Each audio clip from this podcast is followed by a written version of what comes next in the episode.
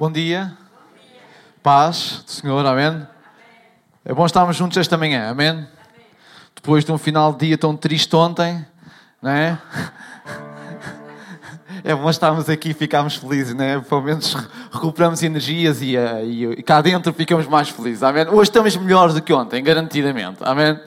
Ok, nós vamos nesta manhã olhar para a palavra de Deus e para alguma coisa que, que eu quero partilhar com os irmãos, alguma coisa que veio ao meu coração desde a última vez em que eu preguei aqui com os irmãos, quando falei convosco sobre, sobre aquela história da, uh, quando Pedro anda sobre o mar e por aí fora. Um, alguma coisa tem vindo a ficar dentro de mim e queria falar com vocês sobre a forma como, quando nós abrimos os nossos olhos, o que é que nós vemos ou o que não vemos. Não é? Portanto, a maneira que, quando nós abrimos os nossos olhos perante alguma coisa, qual é a informação que nós recebemos daquilo que nós estamos a ver, ok?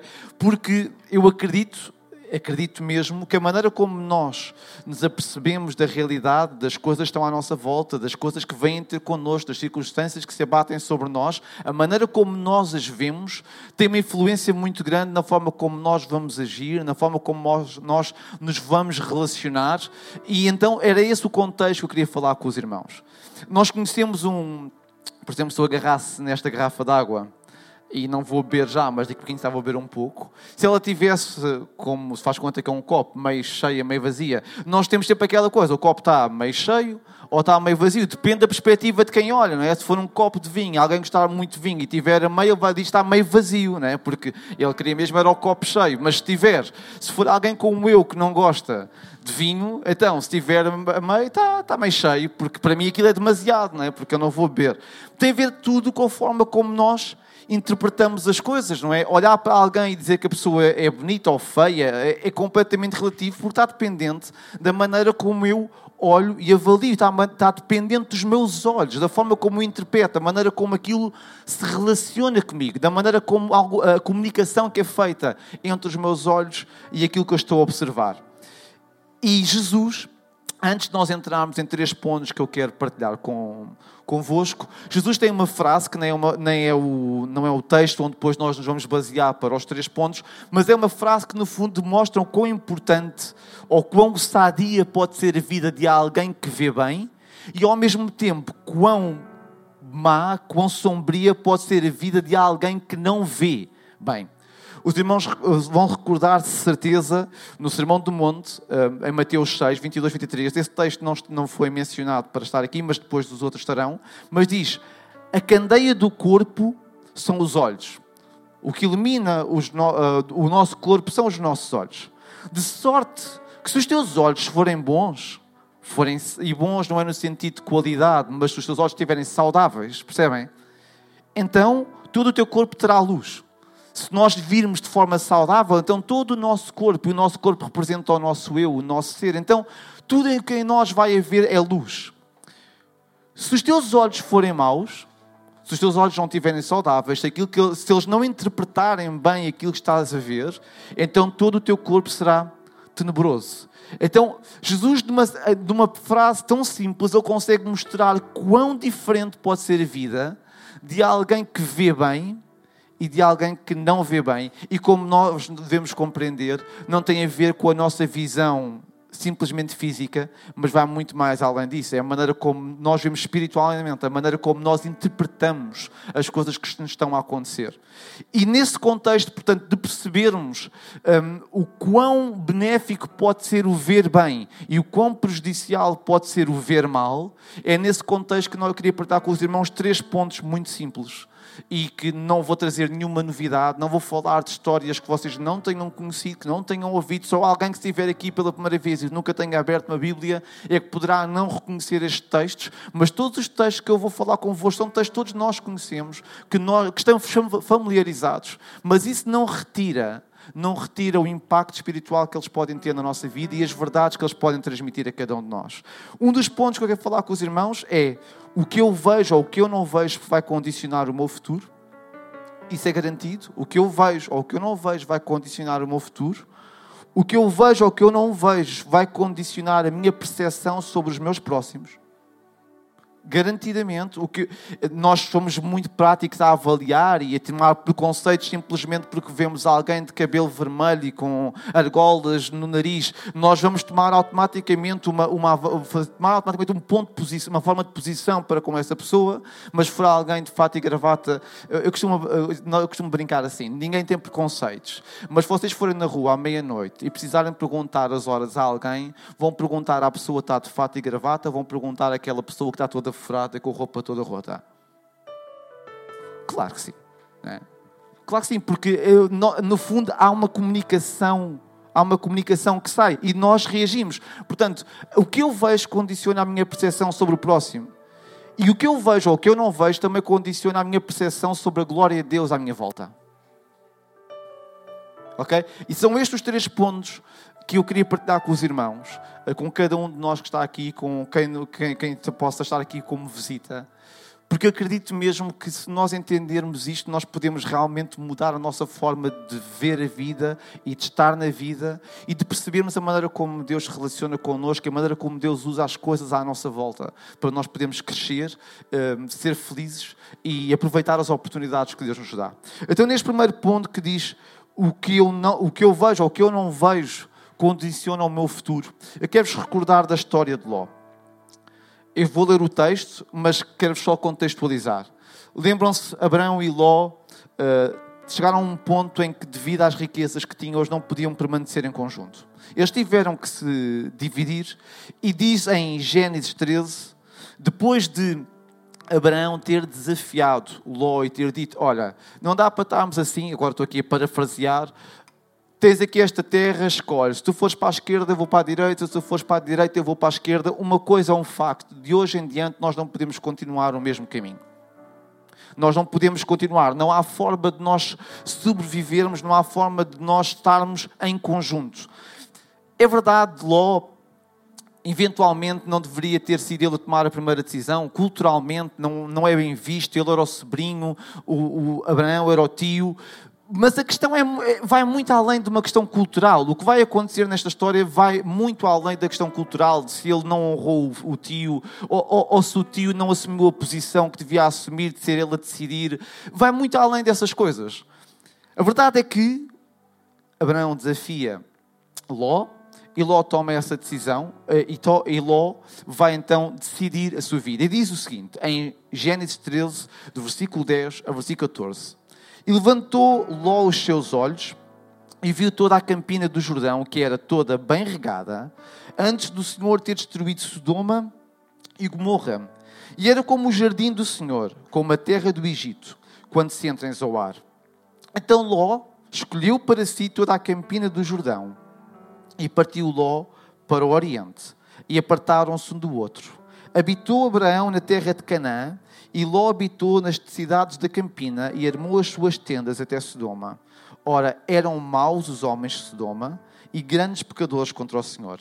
E disse o Senhor a Abraão, depois que Ló se apartou dele: Levanta agora os teus olhos e olha desde o lugar onde estás para o lado do norte, do sul, do oriente e do ocidente. E depois poderíamos continuar, porque Deus vai dizer: Toda esta terra te darei mas não é, não, é, não é tanto sobre Abraão, sobre aquilo que Abraão vai receber que eu me quero focar, mas eu quero relembrar o, versículo, o princípio do versículo 10, porque a dinâmica que está interessante neste texto começa no versículo 10 e diz: Levantou Ló os seus olhos. A ação de levantar os olhos de Ló foi iniciada por sua, passa redundância, por sua própria iniciativa. Foi ele que levantou os seus olhos. E quando os irmãos leem a parte de Abraão, diz: E disse o Senhor a Abraão: Levanta tu os teus olhos. E isto muda tudo. Quando eu olho de forma natural e quando eu olho de forma direcionada pelo Espírito de Deus que me guia a nossa vida. Isso muda tudo, a maneira como eu vou interpretar. Agora, eu não posso criticar Ló, e aliás, esta decisão de Ló não o toma, não o torna uma má pessoa, porque a Bíblia refere-se a ele, em 2 de Pedro, como justo Ló. Portanto, as decisões às vezes não alteram o nosso caráter, não, não, não nos definem, percebem? Não nos definem, mas a verdade é que o que ele viu, o que ele viu chamou a atenção, porque diz que ele olhou e viu toda a campina do Jordão, e esta questão é muito gira, que era toda bem regada, era como o jardim do Senhor. De alguma maneira, por algum motivo, tendo em conta a sua vida, tendo em conta os seus bens, tendo em conta o seu estilo de vida, ele olhou para aquele, para aquele tipo de terra e aquele tipo de terra era tudo o que ele precisava, porque ali ele podia plantar, porque ali o seu, o seu gado ia crescer. Então, naturalmente, a decisão dele faz todo o sentido, porque quem vive da agricultura precisa de água, certo? Então a decisão não está errada em si mesmo. O que ele não, ou seja, aquilo que ele viu condicionou, condicionou naturalmente a sua decisão de avançar para aquele lugar. Faz todo o sentido avançar para ali. O que ele não viu é que ele estava a se aproximar de Sodoma e Gomorra. Ele viu aquela parte, aquela parte boa, aquela parte que era como o jardim do Senhor. O que ele não se apercebeu é que os passos de movimento que ele começou a dar para se chegar à frente, para se chegar àquela terra, começaram simultaneamente a aproximar de uma terra onde os homens eram maus e grandes pecadores.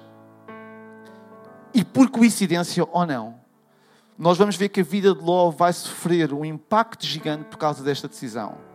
Porque mais tarde, no, momento em que a destruição de Sodoma e de Gomorra começa a ser pronunciada, e todos nós lembramos a história, em que o próprio Abraão intercede perante Deus se houver 10, se houver X, uh, se houver, e, e, e, por causa, porque ele sabia que o seu sobrinho estava lá, portanto ele não deixou de amar o seu sobrinho por causa deste, deste, deste movimento, desta decisão, mas a verdade é que por causa disso, quando os anjos entraram em Sodoma e na casa de Ló, tal foi o impacto, tal era a miséria daquela gente que Ló teve que oferecer a sua filha para que aqueles homens, para ter relações com ela, porque não, não chegou a acontecer, mas a iniciativa aconteceu, para que aqueles homens que queriam ter relações com os anjos, que para eles não eram anjos, mas nós conhecemos a história, tal era a perversão, tal era a forma degradável em termos espirituais que aquela gente tinha, mas a verdade é que Ló está ali naquele lugar, porque quando ele primeiramente olhou para a terra, viu a, campina, viu as águas, mas não viu que estava a aproximar de um lugar mau. Mais tarde, quando a cidade é destruída, ele perde a sua mulher. Não é culpa dele, não é culpa dele a decisão dela de olhar para trás. Mas o facto é que lá atrás, no momento em que ele levantou os seus olhos e não foi Deus que levantou os seus olhos, aquilo que ele viu e aquilo que ele não viu levou a aproximar-se daquele lugar e a condicionar para sempre o futuro da sua vida e da sua família. Porque as decisões têm consequências, sejam elas boas ou não, as decisões têm consequências. Todas. Se eu decidir ir para a direita, eu vou encontrar tudo o que está à minha direita e eu não vou ser confrontado com nada do que está à minha esquerda. Se eu virar para a esquerda, eu vou encontrar tudo o que está à minha esquerda, mas eu não vou ser confrontado com nada do que está à minha direita. Seja a decisão que eu tomo, isso vai ter impacto. Portanto, a maneira como eu vejo as coisas quando eu sou confrontado com elas, ou o que eu não vejo das coisas, vai condicionar claramente o meu futuro. Abraão, pelo contrário, porque os seus olhos, porque Deus levantou os seus olhos, disse a ele: Levanta. Sabemos, não, não que a sua vida tenha sido fácil, não que a sua vida tenha sido perfeita, porque não o foi, mas sabemos o resto da história de Abraão. Então, quando nós olhamos para algo, nós devemos deixar que Deus, de alguma maneira, possa guiar o nosso olhar e que nos faça ver o que está à nossa frente e que nos faça ver o que não estamos a ver agora, porque essas decisões que nós vamos tomar agora vão de certeza trazer algum tipo de impacto, algum tipo de consequência no meu futuro mais imediato ou mais a longo prazo, mas elas vão tomar, vão ter consequências. Então é bom que eu possa olhar e ver. Por isso aquela expressão de Jesus faz todo o sentido. Se os meus olhos forem luz, então todo o meu corpo terá luz. Se os meus olhos forem maus, então todo o meu corpo todo o, meu, todo o meu andar vai ser tenebroso. Ou seja, eu vou aproximar de coisas que não são boas. E este era o primeiro ponto que eu queria partilhar convosco. O segundo ponto, completamente diferente deste, tem a ver com o que eu vejo ou o que eu não vejo, condiciona a minha percepção sobre os meus próximos. E eu queria recordar-vos um texto, um texto conhecido e vocês vão pensar assim, bem, Daniel, não estou a perceber muito bem se calhar esta relação entre este texto e a maneira como nós nos relacionamos e como nós percepcionamos os outros. Mas em João 4, 35, e depois eu vou relembrar o contexto desta história, diz, não, não dizeis vós que ainda há quatro meses até que venha a ceifa? Eis que eu vos digo, levantai os vossos olhos. Atenção a esta expressão porque depois o contexto desta história vai trazer, vai trazer informação em que esta frase se torna mais importante. Levantai os vossos olhos e vede as terras. Recordem-se desta expressão, as terras, que já estão brancas para a ceifa. Este texto ocorre em João 4, no seguimento de uma história que todos nós conhecemos e muitos de nós amamos, ou todos nós amamos, que é a história da mulher samaritana. Uma história que quebra preconceitos, uma história que mostra que Deus, para se relacionar com pessoas, não está sujeito a nenhum tipo de religiosidade, nenhum tipo de género. Deus relaciona-se com as pessoas da maneira como Ele quiser, nem que, para que Ele queira, nem que para isso Ele tenha que se desfazer de todos que estão à sua volta todo o dia, para Ele estar com aquela pessoa. Porque Ele despachou 12 pessoas para as compras, enquanto ficou para ficar sozinho com aquela mulher. Okay? E todos nós conhecemos a história. Eu não vou retratar a história, mas quero-vos relembrar que este texto acontece no seguimento dessa história em que Jesus pede beber e aquela mulher. Uh, todos nós conhecemos a história. Onde é que esta história está a acontecer? Em Samaria. Eu agora quero-vos recordar que os judeus e os samaritanos tinham grandes dificuldades de relação, principalmente da parte dos judeus para com os samaritanos. E, e os motivos não eram de todos sem sentido. Um dos motivos é que os samaritanos, quando foi a altura do cativeiro da Assíria, aceitaram que dentro da sua terra permanecessem pessoas de outros povos, com outras culturas, com outras religiões e foram aceitando a mistura das ideias e dos conceitos, algo que Deus nunca viu bem lá no Antigo Testamento. Deus nunca aceitou isso como deve ser. Então, os judeus vá consideravam-se puro sangue da raça e os samaritanos já era um cruzamento. Depois temos outras questões. Eles já tinham um templo para adorar. Aliás, essa própria história é retratada no momento da história da mulher samaritana, em que ela invoca o monte onde eles agora adoram. E isso para com os judeus era algo muito complicado, porque adorava-se em Jerusalém, no templo. Ali era a cidade. Não...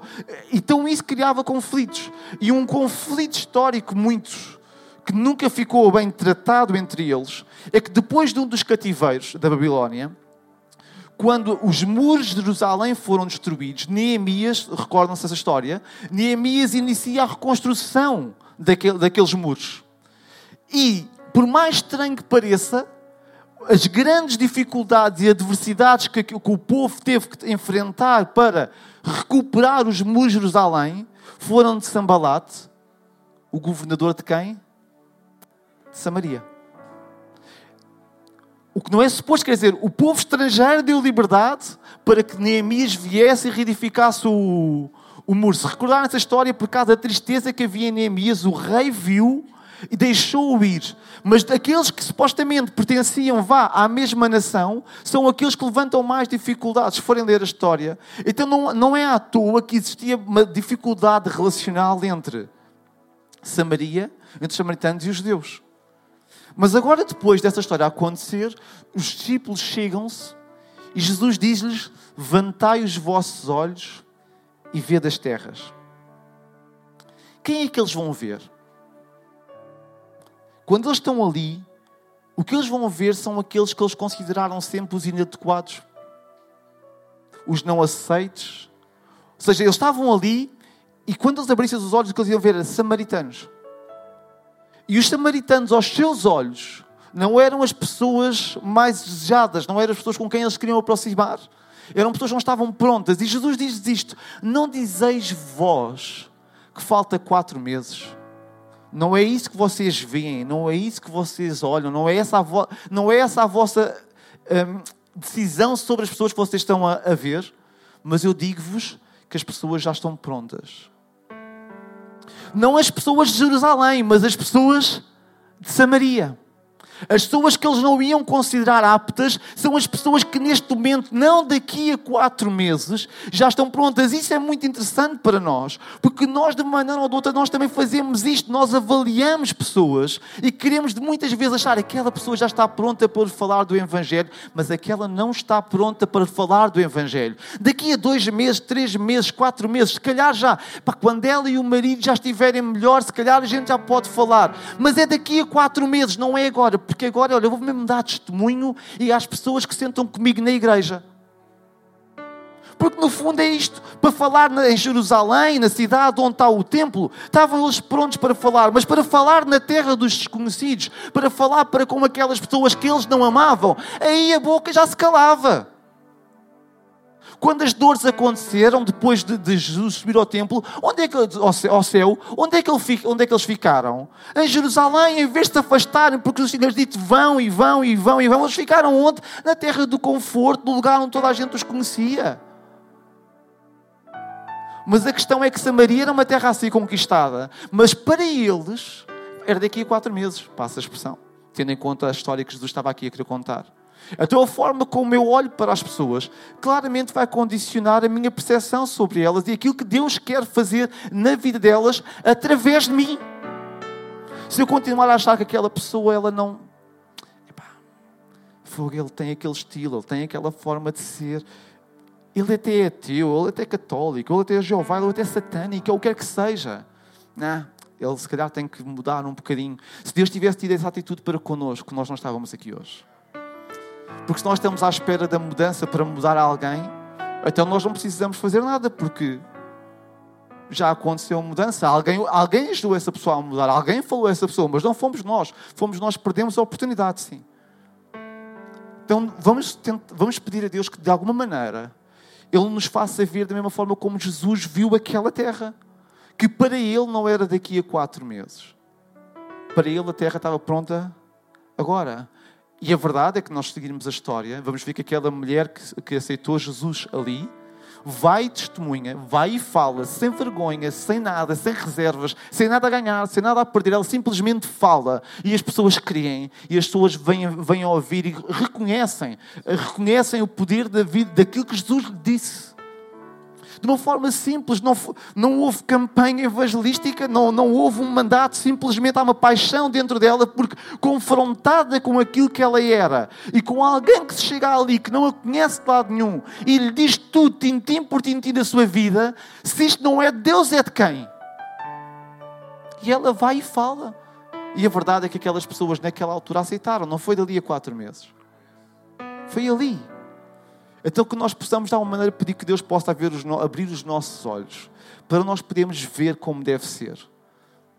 Porque nós estamos a limitar a oportunidade de Deus agir nas pessoas quando nós lemos as pessoas com preconceitos, quando nós lemos as pessoas com as nossas lentes, quando nós lemos as pessoas. Sabe, no fundo, o que é que nós queríamos? É que as pessoas se tornassem como nós para depois nós falarmos a elas. Mas isso não pode acontecer. É antes nós temos que deixar que Deus nos faça ver as oportunidades, nos faça e não olharmos para as pessoas e ajuizarmos as pessoas, mas simplesmente ir e falar. E, e, se nós fizermos o que, Deus, o que Deus mandar, a ordem que Deus instruir, Ele vai fazer o resto do trabalho. Nós podemos sair de lá e ficar, pá, será que correu bem? Será que, será que eu dei as palavras certas? Nós não temos que nos preocupar, sinceramente, nós não temos que nos preocupar com isso. Porque uma coisa que a Bíblia diz é que quando nós fomos, quando houver necessidade, o Espírito Santo vai colocar as palavras dele na nossa boca, e são essas as palavras que vão ser ditas, cada um na sua eloquência, cada um na sua simplicidade ou na sua complexidade, mas da maneira como cada um é, Deus vai usar a pessoa no tempo certo para falar àquelas pessoas. Se nós não colocarmos preconceitos e rótulos sobre os outros, Deus vai se usar de nós, mas nós precisamos de retirar, se calhar, aquelas pequenas pedras que temos à nossa frente e que nos tapam a visão, ou às vezes aquelas grandes barras que estão à nossa frente e nos tapam a visão, para que possamos ver. Para que possamos ver. Amém? Um terceiro ponto que eu quero partilhar convosco é que também o que eu vejo ou o que eu não vejo vai condicionar a minha percepção da glória de Deus à minha volta. Hoje o tempo estava um bocado enublado, não era?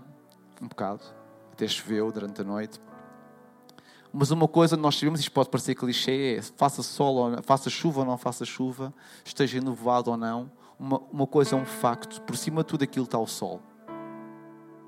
O tempo pode estar muito nublado. Nós podemos não o ver. Eu vivi numa terra em, que, em São João da Pesqueira que às vezes, durante 24 horas, 24 horas não, mas durante 12 horas solares, porque depois das outras 12 horas ninguém vê o sol, porque é de noite. Um, mas durante as 12 horas solares, muitas vezes nós não víamos literalmente o sol. Porque o nevoeiro que se colocava por cima da serra era tão forte que nós literalmente passávamos o dia inteiro sem ver o sol. Mas isso não retira o facto por cima daquele nevoeiro está o sol. E eu quero-vos recordar uma história em 2 de Reis 6,17. Todos, todos conhecem esta história. Depois, só contextualizar, antes de lermos, a Síria estava a cercar a cidade de Otam. Nessa cidade estava Eliseu, o seu servo. E o servo, quando acordou de manhã, ele chega às muralhas da cidade e vê um exército gigante. Os irmãos imaginem o que é, que é acordar com esta boa imagem. Não é? Portanto, nós vivemos naquele tempo não é? em que as muralhas era tipo o ponto de segurança de uma cidade. O que nós queremos quando chegamos perto das muralhas é olhar e ver, não está ninguém à nossa volta. Porque, porque podemos circular, podemos sair, podemos. Estamos bem, estamos seguros. O que nós não queremos é acordar de manhã e de repente temos um exército enorme à nossa volta e com carros e com cavalos e com tudo e mais alguma coisa, porque isso nunca vai representar boas notícias. Quando uma, um reino queria fazer uma visita a alguém, vinha uma corte, não vinha um exército. E quando era para fazer uma visita, não se assentavam ali à volta das muralhas. Tentavam entrar pelas portas grandes, pediam licença e entravam. E quem já viu filmes e, e documentários históricos sabe que era assim. Agora, quando nós nos levantamos e temos a nossa cidade rodeada, então naturalmente aquilo que nós vemos vai de alguma maneira mexer cá dentro. Porque não sabemos como é que vai acontecer a batalha, se vai acontecer batalha, se vamos ganhar, se vamos perder, será que vou perder algum dos meus, será que eu vou, vou sobreviver? Porque nas batalhas sabemos que as coisas são assim. Portanto, naturalmente, aquilo que aquele homem viu mexeu com ele e diz que ele foi ter com Eliseu e estava completamente assustado e disse: Olha, estamos completamente rodeados, estamos completamente sitiados, nós estamos mesmo mal. E diz que Eliseu orou e disse ao Senhor, em 2 de Reis 6,17: Peço-te que lhe abras os olhos para que vejas. E o Senhor abriu os olhos do moço e viu, e eis que o monte estava cheio de cavalos e carros de fogo em redor de Eliseu. Deixa-me só vos dizer uma coisa. Os, os carros de fogo não apareceram no momento em que Eliseu orou. Já lá estavam. A única diferença é que os olhos daquele homem não conseguiam ver. E por causa daquilo que ele não conseguia ver, ele tremia. Porque não tinha, segurança, porque aquilo que ele via trazia-lhe uma informação completamente contrária, uma informação completamente de medo, de receio. E muitas vezes acontece-nos isto quando nós estamos em momentos de luta, quando nós estamos em momentos de angústia, de confronto, nós estamos a ver o que os nossos olhos nos transmitem, mas o que nós não estamos a perceber é que verdadeiramente há carros de fogo ao nosso lado. Mas há mesmo, nós podemos não os ver, mas estão anjos ao nosso lado. E não é culto aos anjos, os anjos andam connosco, os anjos estão acampados ao nosso redor. Não quer dizer que não nos aconteça mal, percebem? Não entra nesse tipo de doutrinas, mas a verdade é que nós temos proteção. A verdade é que Deus olha por nós, a verdade é que Deus protege-nos. E que aquilo que está à nossa volta que não vemos é garantidamente muito mais forte do que aquilo que os nossos olhos podem ver. Então aquilo que eu tenho que pedir é que Deus me possa ver no, no fundo agarrando nestes três textos, é que Deus me possa ver, ajudar a ver de forma espiritual e não simplesmente com a informação que os meus olhos conseguem absorver. Porque isso vai condicionar tudo. Se nós resumirmos estes três pontos, o eu ver mal vai ter impacto sobre a minha própria vida, porque eu vou tomar decisões que me podem aproximar de perigos por, pelo, pela positiva. Se eu vir bem, eu vou ter uma vida abençoada. Simultaneamente, o eu ver mal tem impacto na minha relação com os outros, porque eu vou percepcionar mal a vida dos outros e imediatamente por causa disso vou me relacionar mal com eles. E ao mesmo tempo também me vai fazer ter impacto na minha vida para com Deus, porque eu não consigo ver a maneira como a glória de Deus me circunda, a maneira como a glória de Deus me envolve no meu dia a dia no, nos momentos normais da vida e nos momentos de luta. E então isso tem um impacto tremendo. Se eu não conseguir ver bem, eu tenho impacto sobre mim, impacto sobre os outros e impacto na minha relação com Deus. É pessoal, horizontal e vertical. Então eu tenho mesmo, eu preciso, eu preciso que Deus de alguma maneira me ajude a ver. Porque se a luz cai, se os meus olhos forem bons, então todo o meu corpo será luz. Mas se os meus olhos forem maus, então todo o meu corpo será tenebroso. E então eu preciso, aquilo que eu preciso é que Deus me ajude a ver. Amém? Há perguntas assim um bocado estranhas que Jesus faz. Chega-se ao pé de um cego e pergunta-lhe: O que é que tu queres? O que é que um cego quer? Ele quer ver, não é? Mas mais do que ver fisicamente, Acho que a resposta da nossa parte, porque felizmente, se calhar alguns poderão ter algumas dificuldades de visão, mas invisuais, penso não há aqui ninguém, é que quando nós quisermos ver, é que a nossa, a nossa vontade de ver seja ver aquilo que muitas vezes nós não conseguimos ver. Ver se os nossos passos nos estão a aproximar de uma Sodoma. Ver se a minha visão me está a afastar de me relacionar com as pessoas que Deus quer que eu seja de influência e ver se não estou e ajudar-me a ver a glória de Deus e o poder dele à minha volta, a sua proteção sobre a minha vida. Porque eu creio mesmo que se nós conseguirmos ter estas três formas de ver mais trabalhadas em nós, mais construídas em nós, que a maneira como nós vamos viver será uma maneira muito diferente, muito mais positiva, uma maneira muito mais estimulante, porque não vamos ficar sujeitos àquilo que os, à informação que os nossos sentidos nos trazem. Mas vamos ficar sujeitos à, à convicção espiritual que Deus coloca dentro do nosso coração. E isso muda muito. Eu estava que nesta manhã nós pudéssemos ter um, um período de oração rápido, mas onde nós pudéssemos, de uma maneira simples, pedir a Deus que limpe os nossos olhos e que nos ajude a ver. Amém? Faz sentido para os irmãos? Faz? Podes ficar de pé só para ter uma palavra de oração? Pai, eu te agradeço nesta manhã porque, acima de tudo, podemos estar na tua presença. Obrigada porque, por sermos lavados pelo teu sangue, não temos de ter vergonha. Nós podemos entrar na tua presença, no lugar santo dos santos, estar diante de ti entregar a nossa vida e saber que tu nos aceitas, tal e qual como nós estamos, porque estamos aqui na tua presença, lavados pelo teu sangue. Senhor, nesta manhã, quando temos a falar sobre os nossos olhos, é a minha oração, o meu desejo o meu pedido perante ti é que tu me ajudes a ver e que ajudes os meus irmãos a verem.